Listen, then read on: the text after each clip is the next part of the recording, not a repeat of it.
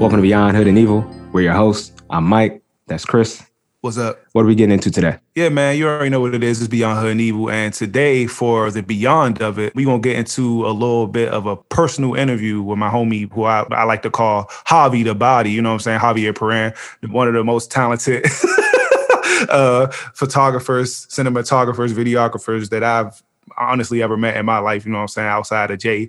Um, so, you know, he's a super talented cat. Really, like when people say the word self made, this man literally just was like, man, you know what? I'm gonna become a photographer. Your man, real live, just went out there and just became a photographer.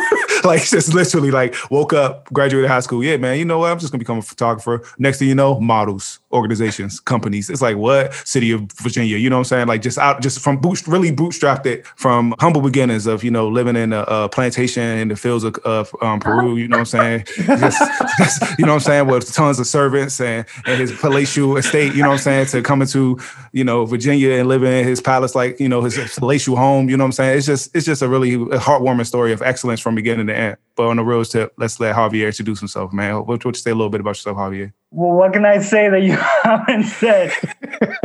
that was true. Um, the part that really resonated from what you said was that really I just decided to be a photographer and, and videographer, cinematographer one day when I was eight years old, and then from that moment on, I just kept going and and literally took every opportunity given or even the ones that were not given to me and i just started rolling the camera and whoever didn't like it didn't like it and that's how i got in trouble a lot but i also you know was able to create this life that has been pretty cool hmm. And as you all could probably tell chris came in a little hot javier and chris actually know each other and, and, they and they go back away. So this should be a fun one for me because I'm meeting Javier for the first time. So I appreciate you, Javier. Thanks for coming on the show. No, thanks for having me.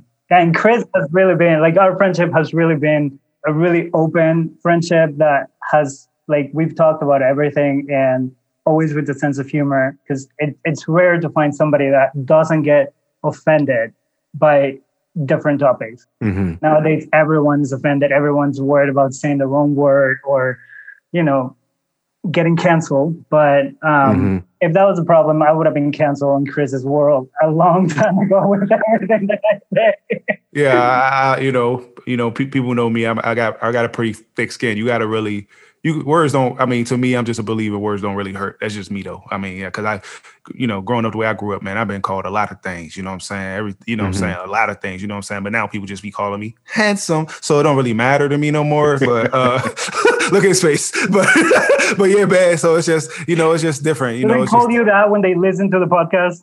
Oh yeah, they say my voice is oh, racist. Yeah, the word they, the, the, the, no, the word they was described when I they listen to the podcast is sensual. You know what I'm saying? It's sensual voice. You know what I'm saying? So uh, you know, sumptuous. That's another word they would use. You know, a lot of s's. You know what I'm saying? You know, uh, but you know, it's just you know, today we want to get into like a topic about identity, basically. Like Javier said, he and I have lots of personal conversations ranging from a myriad of topics, but most of them are all centered around like identity and experience. So mm-hmm. um, we just wanted to get a little bit into Javier's experience growing up as a Latin man, you know what I'm saying, what people would call nowadays in the, you know, more progressive space Latin X individual. No, I, I, I no. So and that's and that's and I just wanted to set the, I just wanted to set the tone because I knew Javier would react to that in that way. So you know what I'm saying.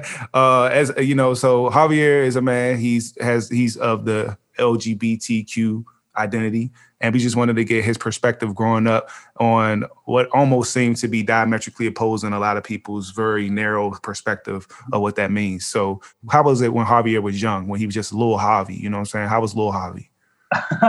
annoying as hell. But um, but I think it all came like I acted out a lot because of what was going inside of me. You know, it's mm. like knowing that there was or, or thinking there was something wrong, but at that point it was knowing it. It wasn't just my thought, it was a fact because of mm. where I grew up. And um, I didn't come to the States until I was 10 years old. And at that point, you you already know kind of there's something going on. You know, it, you might not have everything figured out, but but you know you're different. You know you it's it's just there's something that doesn't fit the mold and and it just didn't come from me. People could see it. I mean, I grew up in a place where people told my mom she was a single mom. I didn't grow up with my dad since I was four. Last time I told him I was five. Um, and my mom was very protective, very loving.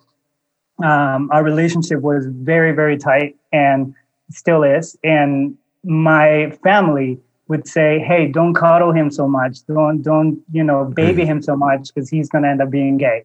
Because that's how you become gay, of course, you know.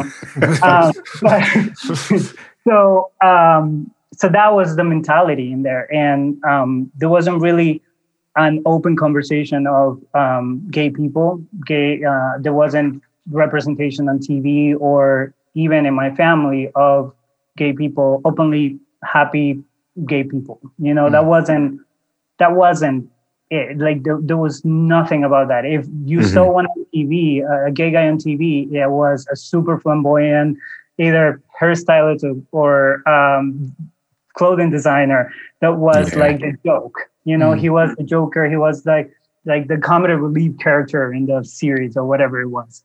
Um, so when we came here, I remember before moving here, we went to San Francisco to visit family. So that was the first time that I saw every mm. color of the rainbow mm. in full yeah. blown. I remember we were going to different places, the Golden Gate and all of these things. And we went to Castro Street and they said, Oh, you got to go to Castro Street. It's so funny. It's so cool. And the way that I saw it, it was an eye opening experience. I, I finally saw, you know, two guys walking, holding hands. And even though there were, there was laughter in the car, I remember that it was to me such a relief in a way to know, mm. okay, there's, there's something that kind of I can relate to, even though it mm-hmm. wasn't fully you know, I was 10, so I wasn't understanding it completely, but it kind of was a sense of relief. I remember that. Right. From there, I didn't come out until I was 18. Mm. Part of it was coming out for me, I was ready for it. But then the other part was I kind of met this guy and I was having like late phone call conversations with him. Like we were just because I didn't want to talk during the day and people find out that I was talking to him. So like after my mom, like I was still living at home. I was actually, yeah, I was 18. I just, I had just turned 18. And then, mm. uh, like we would go to sleep. I was living with my mom still. And I remember I would get on the phone and start talking. Silly me didn't know that there were phone bills that would mm. show how many calls you had. So my mom was like, who are you talking to? Like from like 11 p.m. to like 3 a.m. on a school night. So I was 18 on my senior year in high school. And so then I had to come out because I, you know, it, it was like I got caught in a way talking to a guy. And it was hard, but it was hard for me, but it's all relative. You know, there's people that get kicked out and, you know, their parents never talk to them. My mom has always been loving, and I think she always had that feeling or she always knew. But at this moment, it was me saying, Hey, it's true. What you're mm-hmm. thinking, it's true. Mm-hmm. So I remember that she in a way, grabbed her things and went to Peru and to, to be with the family for a little bit and to kind of like figure out what it was. I mean, there was an exchange of words and, you know, we're past that now, but it was, it was kind of her reaction. And, and I now get it. It's, it's not every day your only child tells you that. And, and it was hard in a way. So she did that then she came back and it was fine with it but then that was it was a little rebellious in a way because that was when i was starting to live my life and like my authentic life in a way so yeah that was like my my growing up and coming out story all right. I mean, you mentioned that when you first went to San Francisco, that was a bit of an eye-opening experience for you, and that it kind of just showed you that, whoa, wait, there's some, there's not something wrong with me. There's a place where this is normalized. You know what I'm saying? It's like this is an everyday thing. But then at the same time, you had that juxtaposition of seeing these people just openly and freely being themselves. But then mm-hmm. in your personal life, your people you that's supposed to be a, a, cocoon of warmth, you know what I'm saying? A space of love and understanding. They're there laughing at this lifestyle that you are right. beginning to identify with. What were your emotions at that time? It's hard because you know they it, and this is the weird part. Um, and it's hard to explain to your family because they've always been loving people.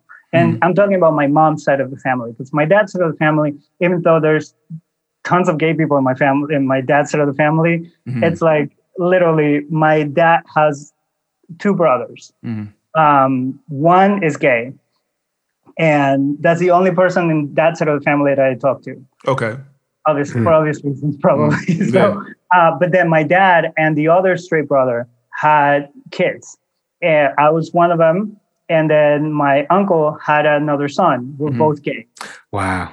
And the, the funny part, and this the funny part now, is that my dad and the other the other stray brother Mhm. uh, have two gay sons, and they never called my uncle by his name. They never like treated him with respect. It was always always like I remember my mom told me a story that when they were dating, my mom and my dad were dating. Um, they went up the stairs, and my uncle, my gay uncle, was coming down the step, and my dad pushed my mom out of the way and said, "Watch out, it's contagious." It was that kind of that kind of thing. So Mm. um, in a way, I'm glad that my mom took me out of that environment. And, you know, like he wasn't, my dad wasn't good news. So it was good that she took me out of there. And I, in a way, I was able to become me and, and really live my life because um, my mom is accepting of me and loving. So, but my family has always been loving even after I came out Mhm. but there's always that like it's kind of like they don't connect the two things it's like Mm. oh javier is fine because we know him and we love him but we're still gonna say oh that's so gay oh you know don't be whatever it is that that the word that we use for for gay Mhm. and um it's hard because like i'm sitting there and they're talking that way and i'm like i'm right here. Like you Yeah. know you're not connecting that. But then they said oh i don't mean it that way. You know it's not it's not the intention. Like we're actually not talking about a gay person. We're just using the word. Hmm. but that stops in a way that community and that like it stops society from moving forward and equalizing us like making us in the same like you know like the same level of humans Mhm. because when you're using that word to describe something bad or something weak or something you know Derogatory. that, yeah exactly it doesn't really that's who we are because that's Mm. what if you're growing up hearing that that word that you are Mm. is a weak person it's somebody that doesn't dare to do something it's something that is to be laughed at then that's what you believe of yourself Mm.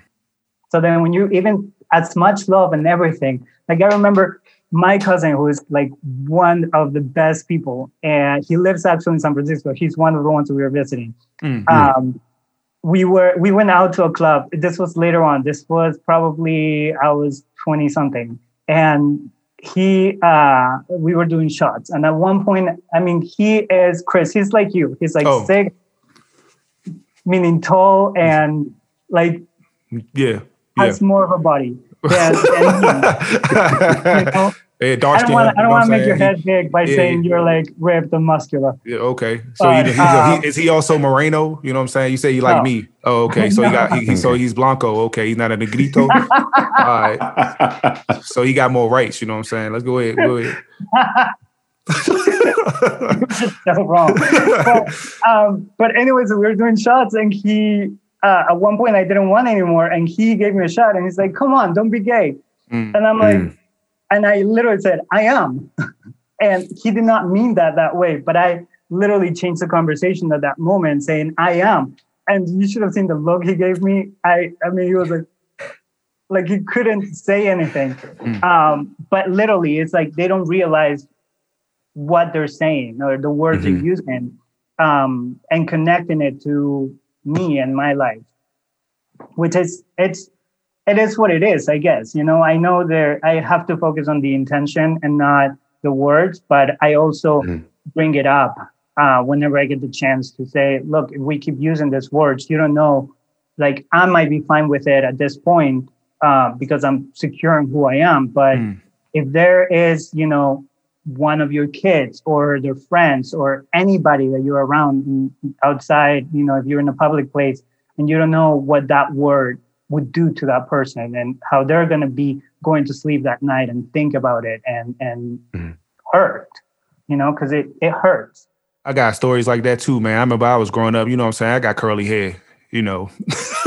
and, and in my community, you know, that's just something that was very I, I I have a very uncommon appearance, you know what I'm saying? Especially when I was little. I was a lot more, you know, Mhm. when you when you're a little kid, you're a lot more androgynous, especially if you got soft features. I got, you know, brown, big round eyes, you got curly hair, you know what I'm saying? You just and people, you know, you just look a little bit more. The word I would use now is I didn't know what the word was, was androgynous. I was kind of andro. I wasn't a I wasn't the paragon of masculinity that's before you all today. You know what I'm saying? I was, I, was what people would say today. My my appearance was a little bit more fluid. You know what I'm saying? Because it just my hair was big. It was just a big curly mess, big big dark brown eyes, dark eyebrows. Like I look like a doll baby. Like literally, that's what my mother, my Mhm. grandmother, people on the street, men on the street would say. Like they, and you gotta respond in your little high voice. I'm a boy, and it's like, you know, and then next thing you know, they confused. You know, I told a story on here about I walking down the street and I got cat called. I had to be like 10, you know what I'm saying? 11, 10 or 11. And I'm just walking Mhm. down the street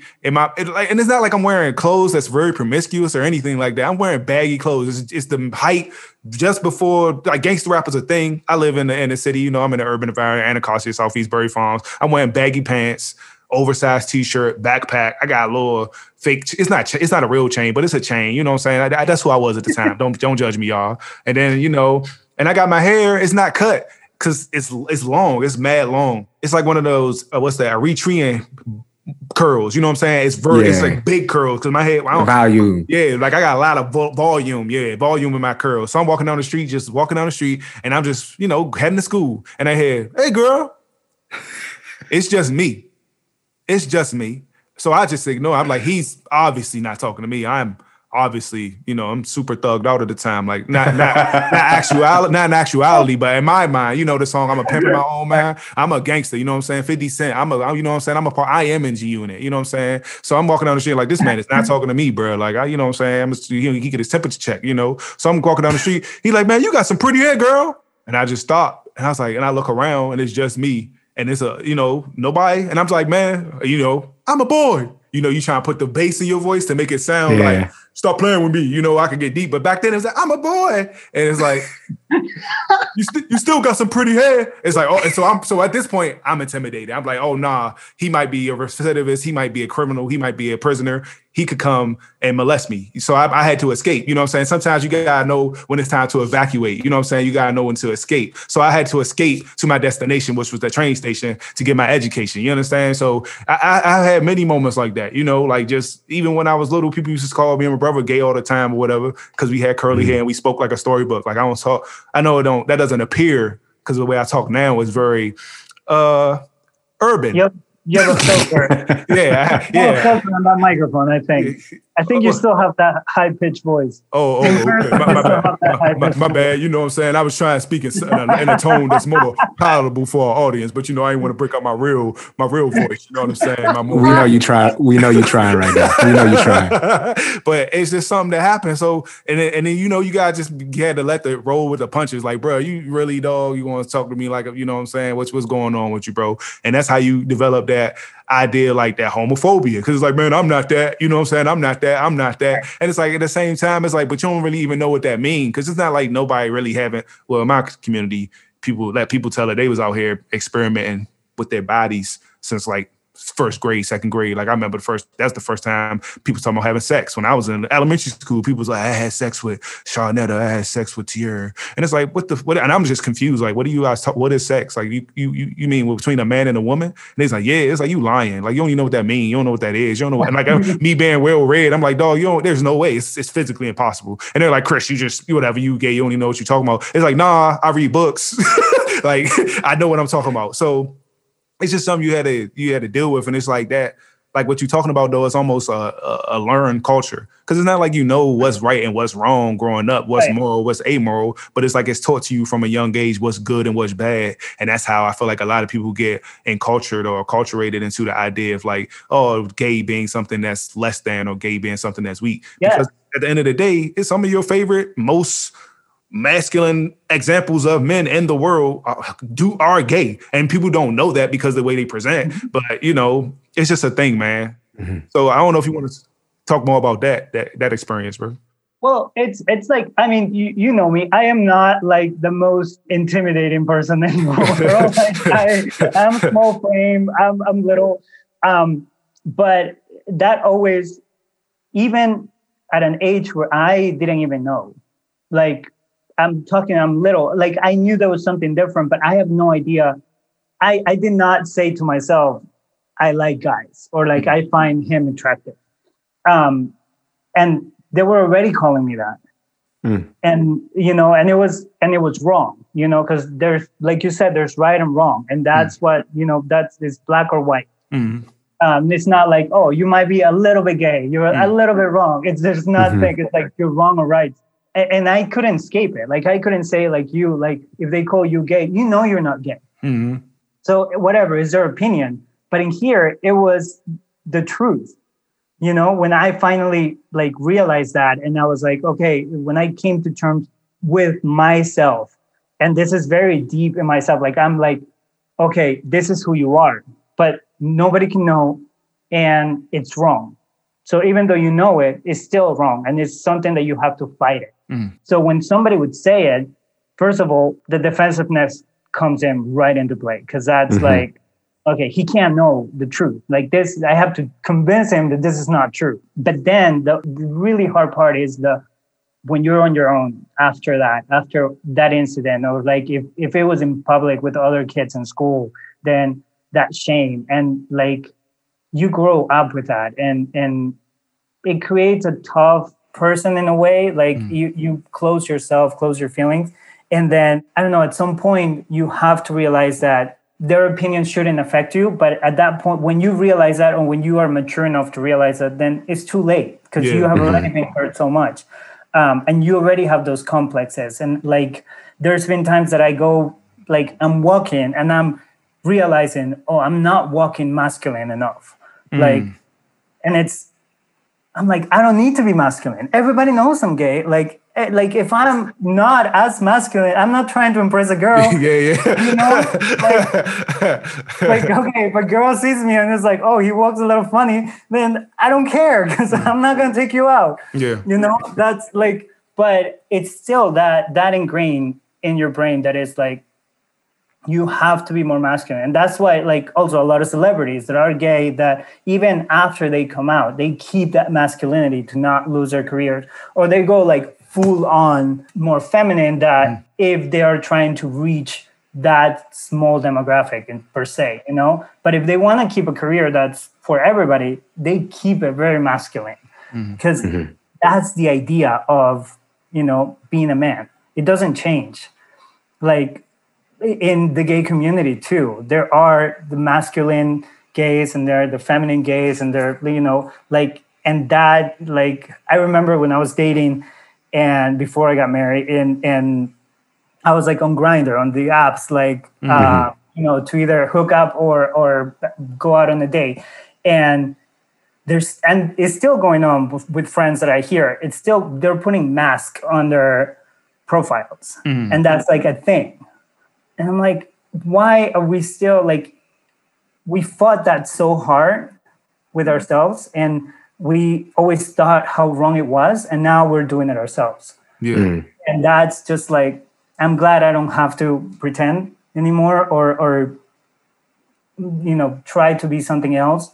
And I'm just myself. Mm. Um, but I can do that maybe because I have somebody, I have a family that, that it's, you know, already there and secure and I don't care what anybody says because I have my unit, you know? Yeah. Mm-hmm. But that still goes on and it's it's hard. Right. So you you talked about at 18 is when you you know officially came out, but before that you had to build the confidence in order to to do it right? Because mm-hmm. you know the ram- the potential ramifications of doing so, right? There's a lot of reward in it, right? And then there's some risk in it for sure. So like you talked yep. about your mom being there to make you feel comfortable and to make you have a home, right? So like what else was there and, and what were some of the the conversations or realizations that you had that said like, okay, this is me and I need to share this because it's important for me to get that reward that I want, which is for me to be who I am and not continue to pretend.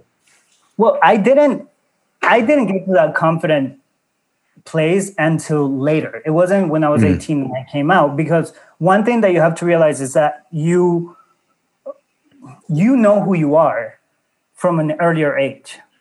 And you know, it's I didn't realize I was gay when I was 18. That's just when I came out. When I realized mm-hmm. it was my early teens and like I think I was 12 um, when I fully like, I was like, okay, that boy is attractive. Like you, you know that the girl is not doing it for you. The boy is. Mm, you know, yeah. there's like chemical changes in your body and everything that that told you that. Um, but I couldn't act on it. I couldn't. I couldn't do anything about it um, or explore it even. So you guys are walking at 12 years old exploring that and and getting to know who you are and making mistakes and doing all of these things that I had to like I was kind of dating girls sometimes um, in high school, actually, I have a girl that now she's married to a woman. So we always said she found she found a woman in me. I found a man in her. That's nuts. Y'all was the but, perfect beard, the perfect beard and perfect yes, panties, like the yes, perfect beard like and panties. Double beard situation. Yeah, yeah. And oh, I dated also briefly dated the guy that she dated after. It was a mess. um, That's different. Man, Javier was out here catching bodies. You hear me? He's out here catching bodies. bodies. know, man, I, have never said this to Javier, but Javier a good looking cat, man. So just, it makes sense just to put it out there. Javier a good looking cat. Man. I am married. I see this is why. No, see, see, this is why. You know what I'm saying? It's just Javier. This is this is our nature of our relationship. You know what I'm saying? This, we don't give we don't give each other compliments often for that reason. You know what I'm saying? Because we just we just we just run with them. We run with them. You know. So the funny thing is that if we were texting, Chris has actually a collection of like images yeah, that they, he can send and gifts that he can send to reject my gayness. that, that's supposed to say that a personal, that's a personal thing between you and I. You know what I'm saying? I got, you know, I do have some memes. I do have memes that I do use to, you know, to reflect mm-hmm. back, you know, so let Javier know, you know what I'm saying, what's happening Which on this. Side. I just push it a little further to see what he sends.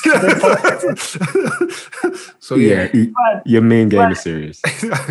but like so so going through life like going back to what i was saying like i did not start doing that process that you guys were doing since you like growing up normally until i was 18 like yes i had had you know experiences like you know here and there like something mm-hmm. happened here or there with friends and stuff but like nothing that proudly and and and without shame i would be mm-hmm. able to do when I was 18, that's when I started making those mistakes and and experiencing things that I should have done earlier in life if you know mm-hmm. if being gay was okay.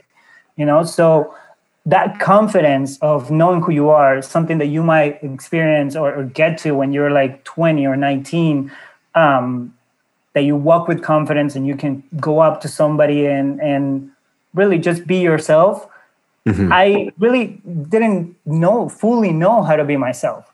So, yeah. and a lot of people like saw me changing or becoming someone else. And I was like, no, I'm just, I'm being me. I'm being who I always wanted to be. Mm. I mm-hmm. like you. You maybe are thinking that I'm pretending to be something else to fit in with with the gay crowd, but in reality, that's what I was doing before coming out. That's I was pretending to be someone else. I I became good at like realizing where people kind of were like lying or creating a story mm. because I became like I think gay people that don't grow up in a place where it's accepted and and and embraced are really good liars and mm. storytellers. You have to to survive, you know? So I created this whole narrative of who I was. I created this persona of who I was. I created this lies of like talking about the girl that I like and keeping track of what I said about that girl that I liked and and listening to what other like straight guys were like friends were talking about girls and that's what they like and I'm like okay well that's what I like and like in mm. in a way you you become this professional liar and con artist in a way. Oh, okay, so uh, Harvey Harvey you're da- you're treading dangerously close to this line of um, reinforcing negative stereotypes around the LGBT community. So I just want to point that out. You know what I'm saying? Because that sound no, what you saying sound crazy. You know what I'm saying? It sound mad crazy, mad flagrant. You know, I just want to point that out, bro. You wanna, you want to you, you tread a deadly line, man. Just just just be aware. No, but it's true though. Like it's it's like I am. Uh, sorry, it's such my mind, but I'm a professional liar in a way.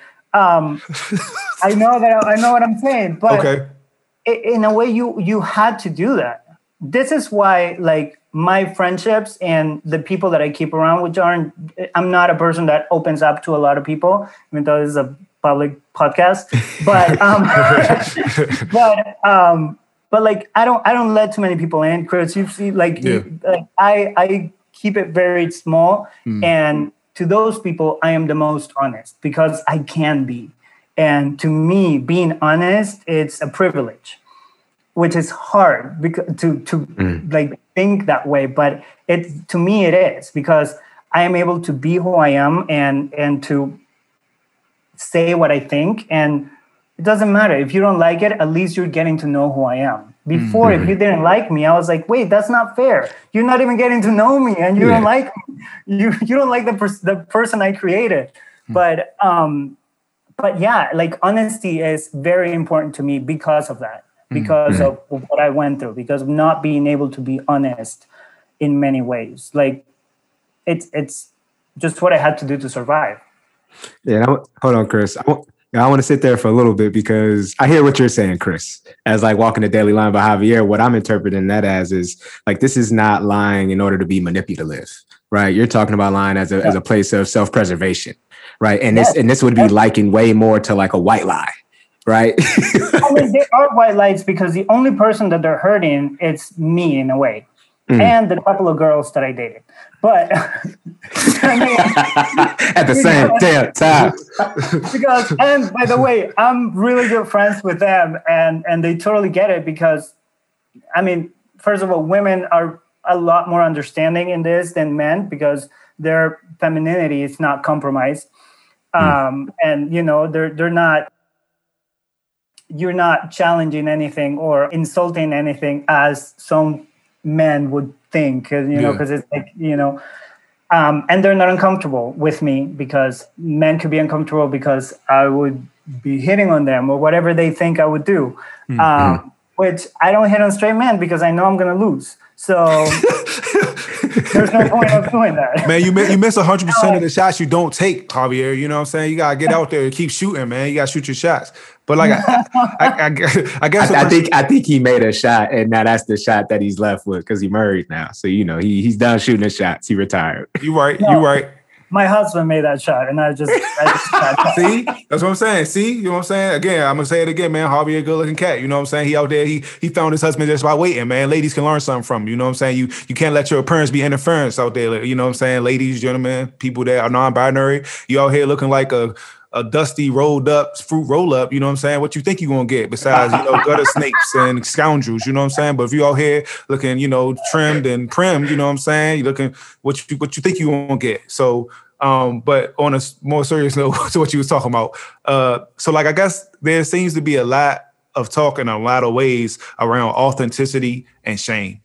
So where do those two things lie in your life. Like because it seems like there was a lot of sh- shame that came from the unacceptance or the rejection of the lifestyle that you were beginning to come to grasp with even in your younger years. And then there's the authenticity that you had to hide from people. And now as a person that's more fully realized how do those two personalities clash? Because i imagine there has to be some sort of a back and forth that a personal battle that went on before you became the confident person you are today I mean, th- there's definitely a conflict, and and it messes with you a lot. And you know, when you are a person that, and you've met me, like there's a certain level of almost delusional confidence that I have now, um, where some instances I shouldn't have the confidence that I show, but uh, it might be arrogance at times. I don't know, but like it's it's um it was hard because I, in, in essence i've always been this person mm. you know I, this is who i've always been um, but i just couldn't show it mm. and not being able to show it and and knowing that this person that now i think is a is an okay human being and and a good person it's like it messes with you because you're like why can i be that person mm. you know why can i just like show people who I really am. What you know, you might like me if, if I can show that. And also my shame not only extended to me being gay, but also with my dad leaving at such an early age. So mm. there was rejection in my like my early years. There was rejection all around, even though I had a lot of love and my mom was, you know, she's amazing and mom and dad and more uh, but still, you you know, she she could keep me going, but there was still that part that I had to deal with myself and and all that shame that really I think up to today I still have some of it, but I'm able to just tell my shame to like step aside that I, I need to do stuff. I need to live my life. I have places mm-hmm. to go and things to do and I can't deal with you right now. And whenever I have the chance, I deal with it little by little and and explore it a little more or understand it a little more and have more compassion for it. I think mm-hmm. that's that's the way that I see it, especially with my dad and those early years where like I already feel like I'm rejected by everybody if I show who I am. Um, but even if I don't show, I'm still rejected. Even if I mm-hmm. never accept that I'm gay and live my life this way, um, I'm still going to have this part of me that is rejected. And that yeah. actually pushed me to live my authentic life because I'm like, I'm already going to be rejected no matter what. Right. You know, so why not live a little bit and like take out some of that rejection? But it's right. hard. It's work. And uh, my husband has been one of the people that got a lot of that rejection in the beginning because I I was afraid of commitment. I, I was the kind of person that would date guys, and as soon as there was a little red flag or a little something, um, I'll walk away because I didn't want them to walk away from me. And mm. when I did that with my husband now, he was like, I was like, no, I'm done. I can't do this. And he was like, mm, no, you're not. You're staying here. And um, it was that kind of relationship. But he knew, he knew that that was, you know, I opened up to him and I told him, I'm going to walk away from this if you let me. And I don't want to walk away from this and lose this because of my shame or because of what I've gone through. Um, and and that's why we're still together eight years after eight years eh, and and married because he was able to put up with that stuff and and know better than me. He Man. had this growing up. and also, Al, and your, and your and your husband is is white, correct? Yes. Yeah. So he just pointed out, yeah, he white is right. Uh, white equals right. That's that's some that's a thing that we had on one of the earlier podcasts. If it's white, equals right. Go ahead, Mike. What's your question? Hey, I, I wasn't looking for a white guy or anything specific. It's just you know, yeah, just what happened. So we're definitely gonna get into well, that. weren't there. I mean, they were there, but they wouldn't stay too long. they knew so, it was crazy. I guess they knew better. There you go, Chris. So, in order to get what I'm gonna say, like that self actualization, where you're able to, you know, reach your potential and be fully comfortable with who you are, right? It requires spaces and places where you feel like you can be authentically you. So tell us about some of the, the places and spaces that you found that helped you start to grow that comfort level with yourself that made you available and open to, you know, the right people coming along when you're able to find yourself, you're able to find others. My career has been what gave me the strength because it was a one point, um, and I started at 16, kind of like getting jobs.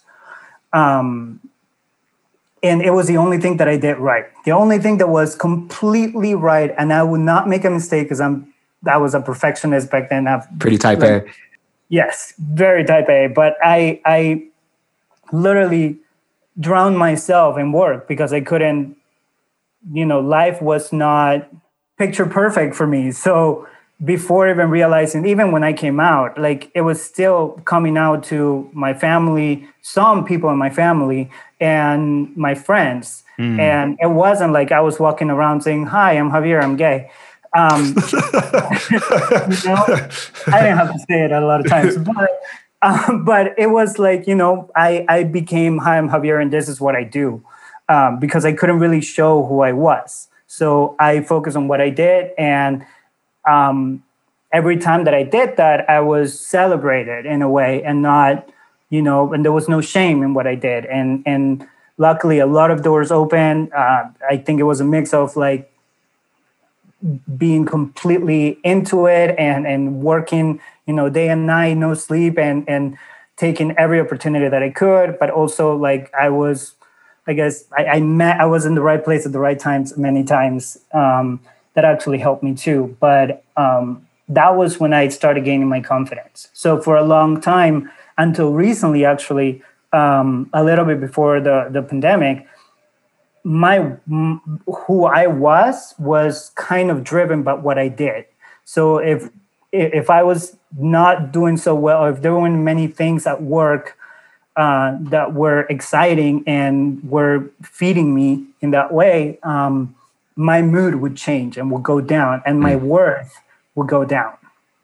Um, yeah. So it wasn't until like the pandemic really actually gave me that space to really look at myself and not have work for a while, or or you know like exciting work. It, there was there was still work and consistent work, but I was able to be with myself and and be in my house, my family, and truly appreciate who I was for the first time without having to hide in my career. Mm. Mm. You know, and and really this last year has been the most confident I've been as who I am, not you know just Javier, nothing else, not the cinematographer, photographer, the like anything. It was just me, and that was exciting for me in a way. I'm ready to get back to work, but that was it's just to, to add to that. You know, I've talked to different folks about, you know, when the pandemic hit, it gave us an opportunity to to evolve and to grow, right? To to learn more about ourselves and to grow more comfortable with who we were or to challenge ourselves, right? To be more of who we wanted to be. Some of us faltered, right? Um, for a variety of reasons. And so um, I love these examples where during the pandemic, that was a moment where you challenged yourself, right? To to, to find that comfort or or it kind of just happened as it relates to just it what was happening in life. I couldn't hide. I, I just couldn't, mm-hmm. there was nowhere to hide. You know, I even though I was mm-hmm. home away from the world, but for myself, I couldn't be distracted by my work. Mm-hmm. You know, so I had to really I didn't have the thing that gave me the most worth in a way. So I had to turn to me and make myself feel worth it without all that. It's a I end up talking to, you know, a lot of my guys and like my, a lot of my friends in general, just about like relationships, right? Cause, you know, so I've been with my partner for about 10 years in July. We've been married for three. So I'm like the elder statesman as it relates to like relationships, right?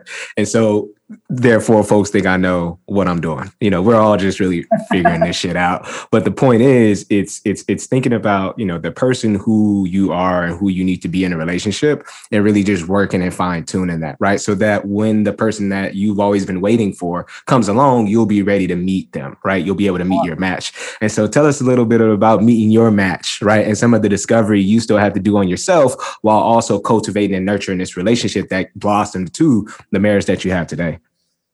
Well, it was interesting with with Joseph, my husband. He what I lack, he has, and what he lacks, I have. Which it kind of make make us like a yin and yang kind of thing. Like we, um, he knew who he was.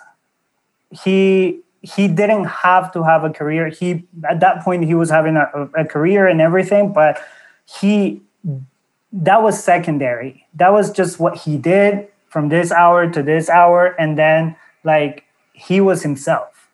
And that was one of the things that attracted me so much because i i i didn't have that. I you know who i was i had to always talk up my game and like my work because i didn't really have enough to say to me enough to say about my life. So he was the opposite and it was who he was and it was hard because I had to impress him more than just like the little bit of time that you normally would spend with a person and mm-hmm. be able to have your little script or your little, you know, package of like, this is who I am. Um, you know, the way you interact with many people on your everyday, you don't really show all the deep, dark stuff or, or the, the messy stuff. You just say, this is my package, you know, and, and you have shared it so many times and you have said it so many times that you know you know what works. You it's like a, mm-hmm. stand-up comedian that is mm-hmm. like practicing his act and then goes out and you know i had my little package. I could impress you for a couple of days. Mm. but then so so so this in, in our terms you know what i'm saying mike catch hand. Probably a catch hand strong. Yeah. retention hand weak. Pretty much. You know what i'm saying? It's retention hand weak. Catch hand strong. So there ahead. you go. That's me. He could bag but, yeah. but he taught me a lot and um, our relate. So now we've been together eight years. In the beginning, it was more of kind of like trying to change each other or improve each other in that way because we were lacking things that the other person had. So mm-hmm. it was it was very give and take in a way of me working on my the person that I was and him working on his drive and and career and all of that. Um, like our conversations were very much like if he was struggling, usually at work, I would give him all the tools that he would need to succeed. And but in life, I was struggling, and then he would give me all those tools, um, mm. which was great. But we were still trying to shape each other to be something. Yeah. Um, so there were arguments. There were um, there was a level of unhappiness in a way uh, because you are still trying to change each other, and it wasn't until we both accepted who each other was and celebrated each other for what we bring to the table. So it was, you know, like, and we're pretty even. And nowadays we're like so even on like what I bring to the table. I know what I bring, and I've grown because of those early years. But um, I think in relationships, you really have to, you either love the person that you're with or love the idea of who you want that person to be. There you mm. go. And that's usually when relationships end. When it's you're you're not loving the person for who they are. You're loving the idea of who they can be. Yes. And that was that was the beginning. And I was even more because I'm more controlling and more type A. I was the one changing more. Mm. Um, so in a way, we never felt like we were enough for each other. You know, because you're trying to have that. Oh, if you only had that, then you'll be the whole package kind yeah. of thing but we are a whole package if we let our good things shine, which yeah, is what yeah. we're doing now. Chris, I know I'm usually the one that's gifting you all a game, but Javier dropping gems right now. I hope you're taking notes. Well, what you doing over there? You taking notes? Taking notes. Take those notes. I know those notes, man. Those are things that I recognize. They're definitely, you know what I'm saying? You know. Yeah, I told I told them to him before. oh, okay. All right. Okay. See that, and that, then this is where we get into the, you know what I'm saying? We, we, Javier and I have talked about relationships, you know what I'm oh, saying? Yeah. He's giving me advice. I've given him, you know, tips when my relationships were successful, you know what I'm saying? Notice the past tense and the present tense that he's using, and the past tense that I'm using, you know what I'm saying? So, you know, this let, this just let you know. younger than me, though. Not by much. Not by much. Not by much. So, you know what I'm saying? That's also another thing, you know what I'm saying? It's two, two very merry men on this podcast. And then there's little old me, you know what I'm saying, still out here trying to campaign to maintain, you know what I'm saying, to obtain someone that I, can, you know, abstain with, you know what I'm saying? So it's just a lot going on. It's a lot going on, man. It's a lot going on. But let's move out of that, you know, let's move out of my darkness and back into Javier's story of triumph. Um, back into Javier's story of triumph. So like, uh, would you say that a lot of the rejection that you said you faced early on did that embolden you in your professional endeavors? Because you yeah. said that if people was already on to reject you, you was just like, man, if I'm people already dismissing me before they even get to know me, so why not just take the chance? So you want to talk a little bit about that? Um, for a lot of years, I did not even work on on on fixing any of that because I I guess like yes i put a lot of work and learned skills in my work but i think you know there's like you chris you're super talented and that's something that you were born with. You broke and, up there. I couldn't really hear you. What'd you say? Like, like oh whatever. So what i was saying is you're kind of talented. Okay all right. Okay. okay. No but like you know what i mean? Like so yeah. the talent comes with you. And I I do have my my talented part for my work, but I, I did put a lot of there's a lot of technical stuff that I put into work to learn mm-hmm. and and upkeep. But because of that talent that that I had, it, doors opened up a little more. It was easier for me to to do things, and and I was doing them well, and and doors kept opening up, and mm. I didn't feel for the first time in my life any rejection. Mm. You know, it was completely positive.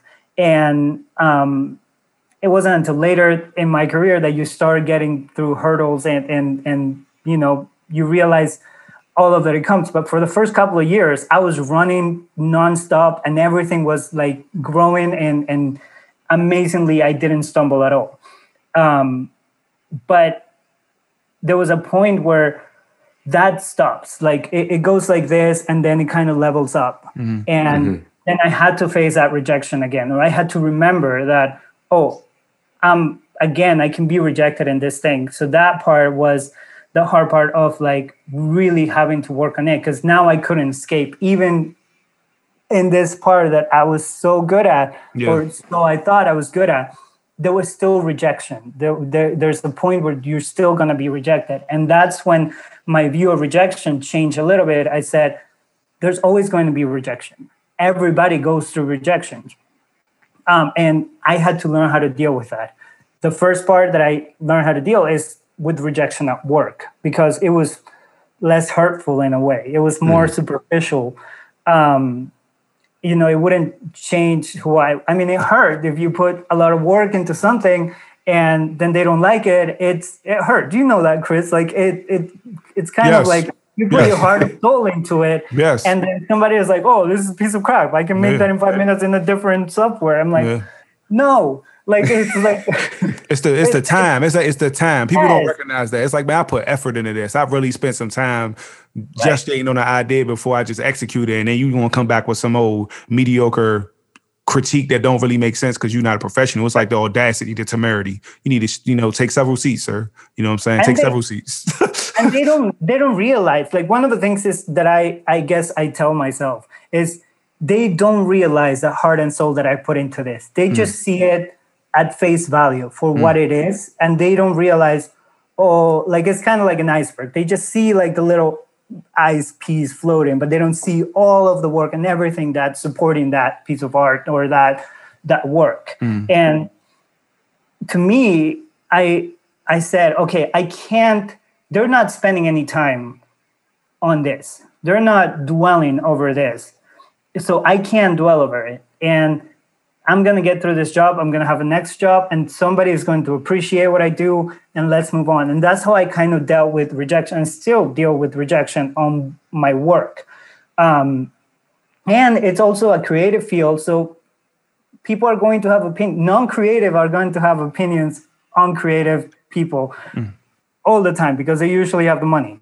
So that's that's the way it is. You know, mm-hmm. I'm not I'm not. It's not going to change. I'm not going to be able to put myself in a box where I'm never going to be rejected at work. So yeah. that's that's just going to happen and and I'm either going to close doors and not make money and not, you know, grow in my career if I decide that rejection is not going to be on my plate.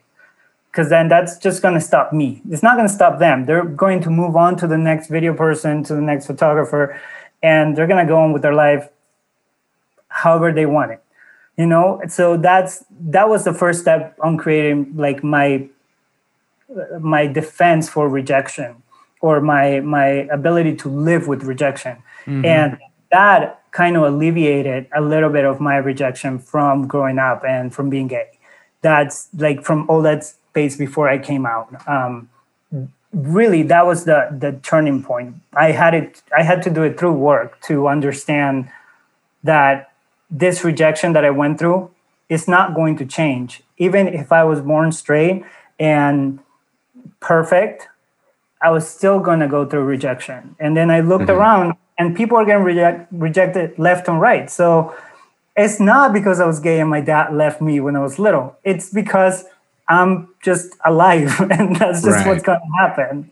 So that was the point that I I understood that rejection is not going to keep defining my life. It's it's going to be something that shaped my life, but it's not going to define it. So you you mentioned early on you're like the flamboyant hairstylist, right, or the flamboyant uh, like wardrobe, you know, specialist.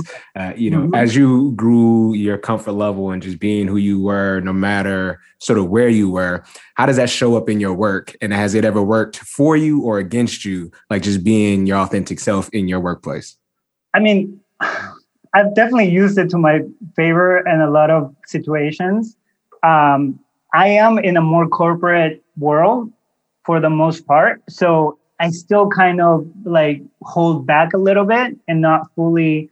I mean, I'm I'm really not a fool like wear my rainbow all day long and mm-hmm. and you know put it in your face and and it, it's not who who I am fully. You know, it's mm-hmm. I'm Javier first, and then I just happen to be gay. Um, it's like you you guys want i mean chris sometimes walks around you know telling everybody he's straight but for the most part but for the most part you know that's just who i am. I think that's the only way to normalize it in a way. It's just you know like i don't a lot of times i don't even say like i i introduce my husband and i just say this is my husband and sometimes people don't even know that i have a husband or or you know that i'm gay. And um, not too many because like, mm, but it's it's it's you know it's not. I don't I don't wear it. I'm I'm I I have pride and I'm I'm you know I'm happy with who I am, but it's not something that is going to be the first thing that comes out of my mouth. And it's not because of shame. It's just because I am more than that. You know, mm-hmm. that's just my sexual orientation. It's not something that defines me. The same way other things don't define me, things that I would do, or or even my work doesn't define who I am. It's the same way. Mm. Just one aspect of my life. And I have used it to the, the way that I use it all the time is to make women more comfortable. Because mm. in the environment today, women don't and a lot of times I, I i do interviews with them and i have to have them open up and i like to connect to people before uh, we start roaming. So mm-hmm. like mm-hmm. a lot of times, like w- where I work with Chris, is like I have to go to people's homes and and start like talking to them, and having to open up about sometimes hard things or struggles.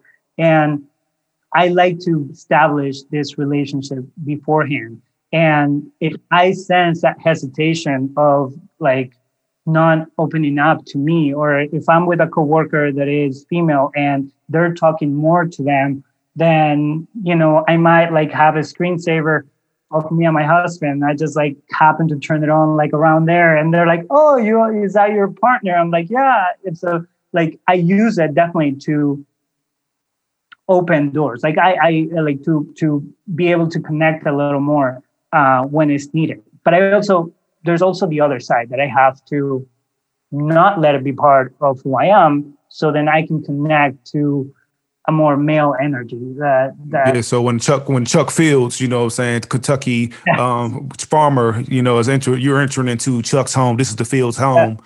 we don't yeah. like those sorts of things in this christian household you know. You got to hide those things you know put yeah. those things down. Even though you know they be at the you know banana hammocks down on 21st and you know Sheridan you know what i'm saying? They be down there heavy you know they you know what i'm saying? You know you know how that go hobby don't you know what i'm saying? You know exactly what i'm saying dudes that be extra you know, they be out here wilding, um, you know, hiding a lot of yeah. their personality.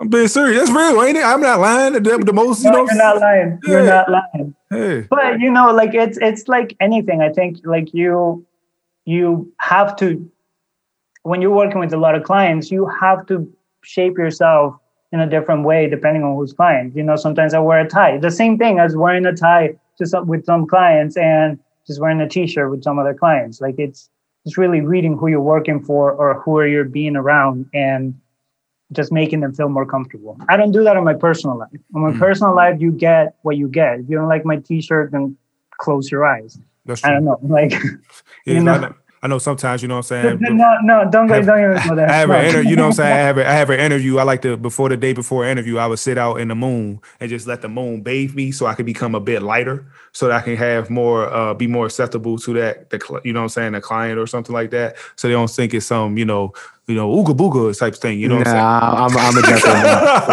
like how many times, how many times in the podcast, in this podcast, do you shake your head like you just did? Yeah, yeah all, all, the time, all the time. and the people who listen to this shake their head at the same time that I shake my head.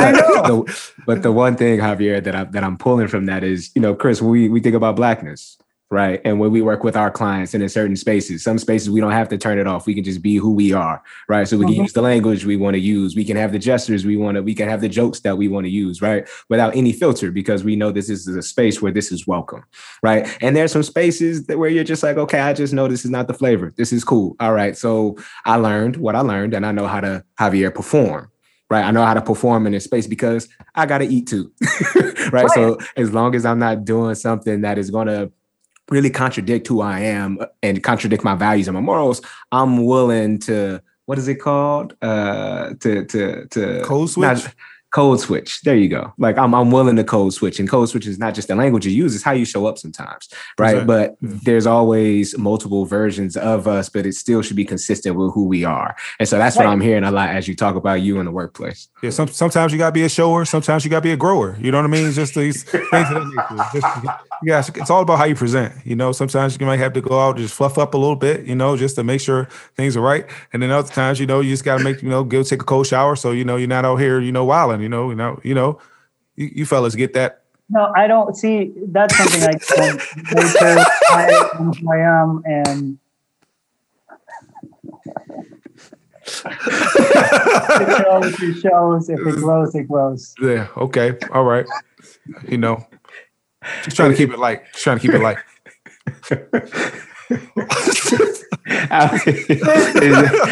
you either gonna keep this part or not. It's like, yeah, Chris knows how to blow it up. But Javier, you know, we are talking during Pride Month, right? And you mentioned having, you know, the pride in sort of who, in, in, in who you are. And one of the things that Chris and I talked about way back when we first sort of, I don't know, quote unquote, launched the podcast, it was during Black History Month right? And you know, I had some choice words on the month, right? Like things that I'm absolutely proud of, some things that I'm annoyed with, right? Specifically, organizations that like co-op Black History Month, right? To then project that, Chris, we just talked about it that, that, on an episode. What is it called? Where you're like virtue? Oh, virtue signaling.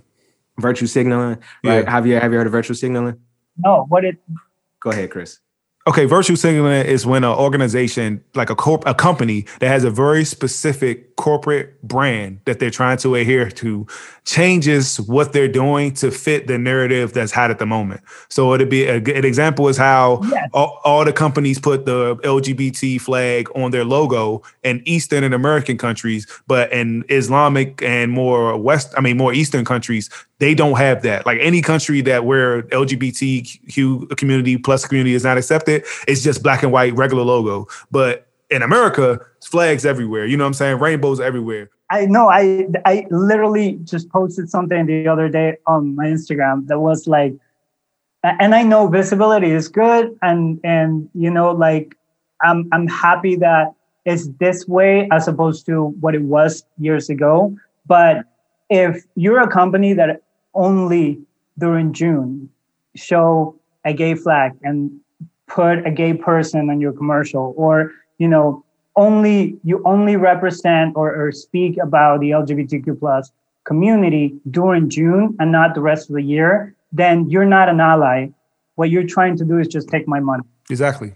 You know? And it's a mixed feeling though because i don't know if i would rather not have them talk about the community instead of um, you know what they're doing. But also like my point is like you should be able to do this all year round. You should be able to have maybe a tab and even a tab in your website that shows that you have support for a community or have a percentage of proceeds go to some organization that actually supports lgbtq plus community like all year round like something more than just changing the colors of of your packaging and then selling like doubling your sales during that month. So so a good example of this of virtue signaling that's done right in a way would be sprite I don't know if y'all remember how Sprite basically pivoted from being a drink that was trying to be the partner of Coca Cola to basically being the specific drink for Black and urban individuals in the late 90s, early 2000s.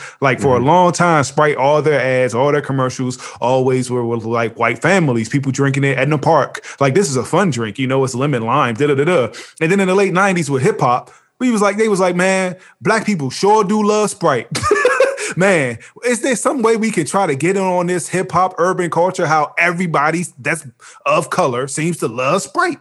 man, let's make a drink. Sprite remix. Do y'all remember Sprite remix? Yes. Amazing. Sprite remix Amazing. not only was delicious, the marketing literally was just like extra 2000s hip hop. Like it look, it might as well have been in a shiny a shiny suit. The jank had fun funky colors. It was platinum. The, the label wasn't green or yellow. It was platinum with gold bezel. It had Yeah. orbs on it and it had a record spinning. Like Sprite remix literally was made for black people. It even was flavored to taste good with black people food. Like fried, no, no racist stuff. Fried chicken, anything salty and fried, macaroni and cheese, collard green. Sprite remix went with anything black. Swear to God, it's just that's just the way it went. It's just the way it went. You like burritos? Sprite remix. You like taquitos? Like the- them little drinks you made when I came over to your spot, Javier, would have been fire with what? Sprite remix. Them little taco drinks would have been fire with some Sprite remix. So Sprite has just leaned all the way into it. So you know that it's c- uh, coming from a place that's like, you know what? We market mainly to black folks. Let's just keep it that way. You know what I'm saying? This and that's Yeah. how you come across as authentic as opposed and you to guys can own it. You know, Exactly. it's like, oh, that's my drink. I exactly. like,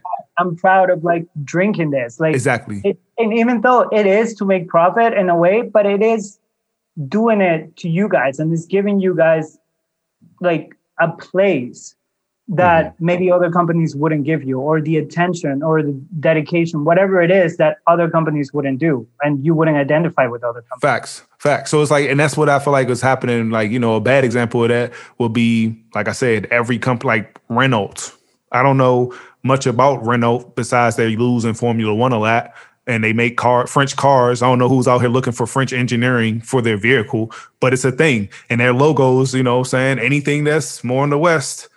LGBT, but in the right side, you know, on the you know, all the side that's over more in the east, you know what I'm saying? Eastern bloc, even some of like countries, Russia, Germany. No, they don't have that in their logos, you know what I'm saying? And you can check it on Twitter because that's the easiest place and the most prominent place where you can see virtue signaling happening because people are conversing at a rapid pace. So, you know, in terms of that, um, I guess the idea of personal narrative com- coming back around to that, um, how is it in your personal life? Has your personal narrative had to change, I guess, in order to fit different people? I know you touched on it kind of when you do your interviews with people in your um more day job work, but I'm talking about in your like regular life with people. How does that change? Well, in my like where I live, I don't hide it because I feel safe. I, I don't have to change at all. And I I think I, by this point I have pretty thick skin that I don't get offended. Like if you say something to me at this point, it wouldn't touch me or, or get to me the way that it did when I was younger. But I I am in a it, it, my, my work does require me to travel a lot and there are some states where where if i'm driving and i see you know five or six trump signs back to back then i know i'm not going to be able to be myself Facts. I'm not welcome there. um, you know i'm not welcome there and i and you guys experience the same thing like you know in the I don't know what you're talking about. I don't know what you're talking about. As a You white know man, as a white man, I don't know what you're talking about. I, su- I, I suffer Okay. from I suffer from revitiligo. It's a very You it's even from delusion from revitiligo. a It's, it's, it's even more rare or even rarer, as I should say it correctly in my Queen's English. It's even rarer than vitiligo, the disease that makes people with heavy melanation and pigmentation and color. They turn less color. You know what I'm saying? They gain more rights. I had the reverse version, someone who was lighter but has become more melanated, more darker, more pigmentated. er, you know, so that's what I suffer from. So as a white man, I, I don't know what you're talking about. So Javier also just want to interject at this moment to say that Chris has episodes during these these these these podcast episodes where he he taps into his MAGA Chris persona, and and this is just one of those times just to make sure you're you're aware. Yeah, MAGA Chris here. You know what I'm saying? I'm just letting you know. You know what I'm saying? I don't know what you're talking about. MAGA, MAGA you know, the, the, the South will rise again. Um,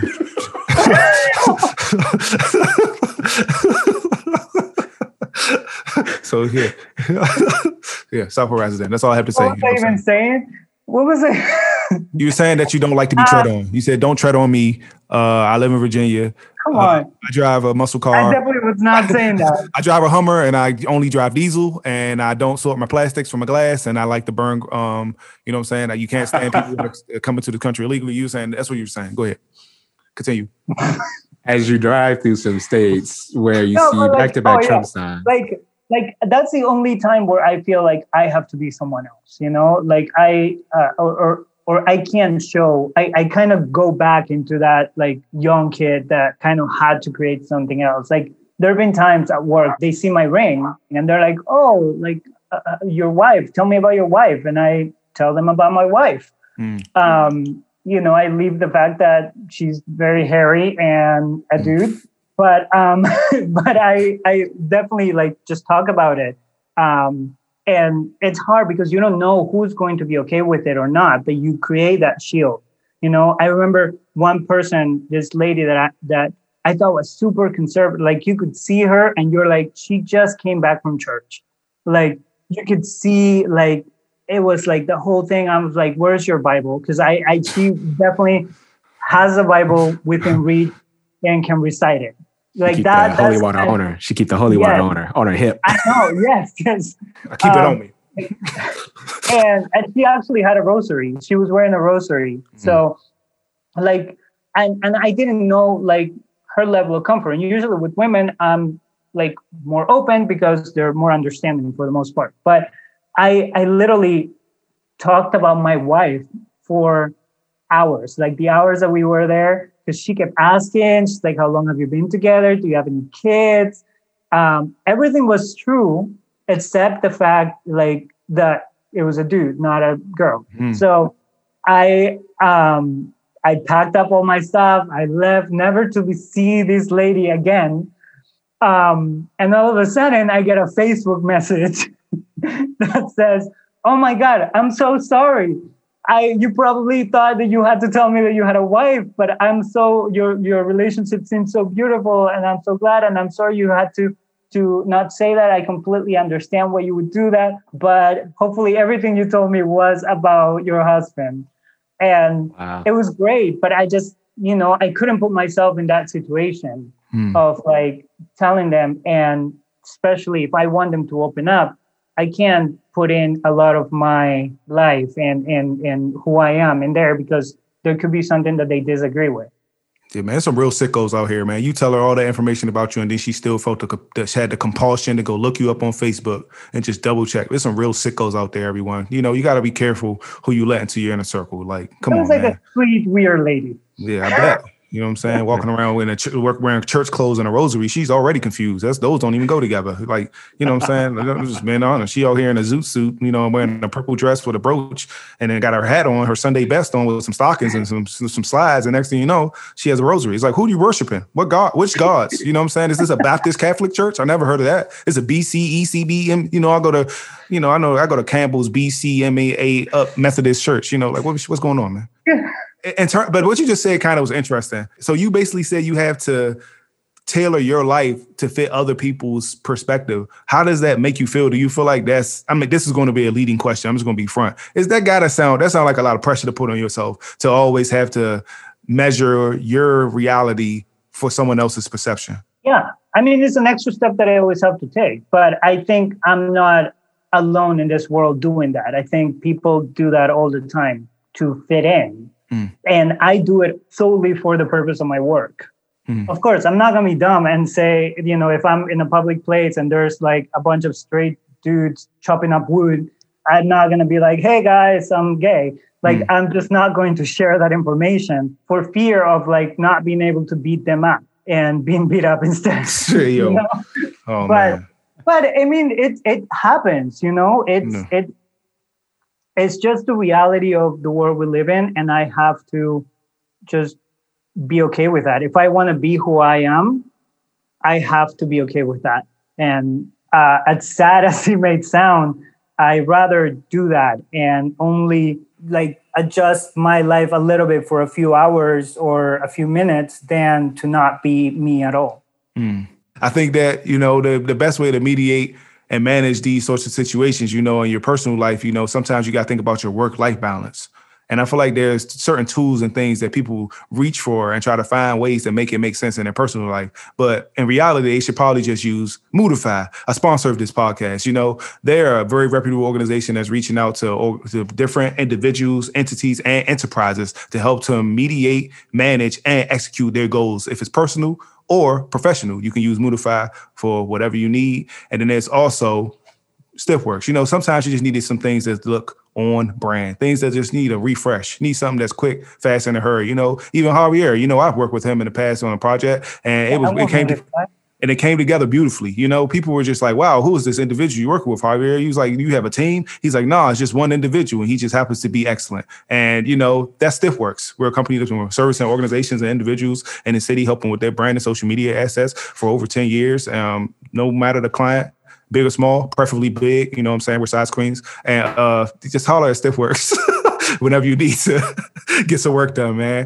And uh, also be sure to check out javierperrin.com for all your creative needs as well. You know what I mean? As I began this podcast with, you know, Javier is an excellent photographer, cinematographer, videographer, but he's also dabbling in more creative and branding awareness, like trying to manage people's social content and visual aesthetics. So please check out the jp.com, javierperrin.com. And uh, you know, you might want to spell that for us, bro. You know, you got a you got a little bit of salsa and um omelette du fromage in that name. So go ahead and spell it out for us, bro. J A V I E R P I E R R E N D dot com.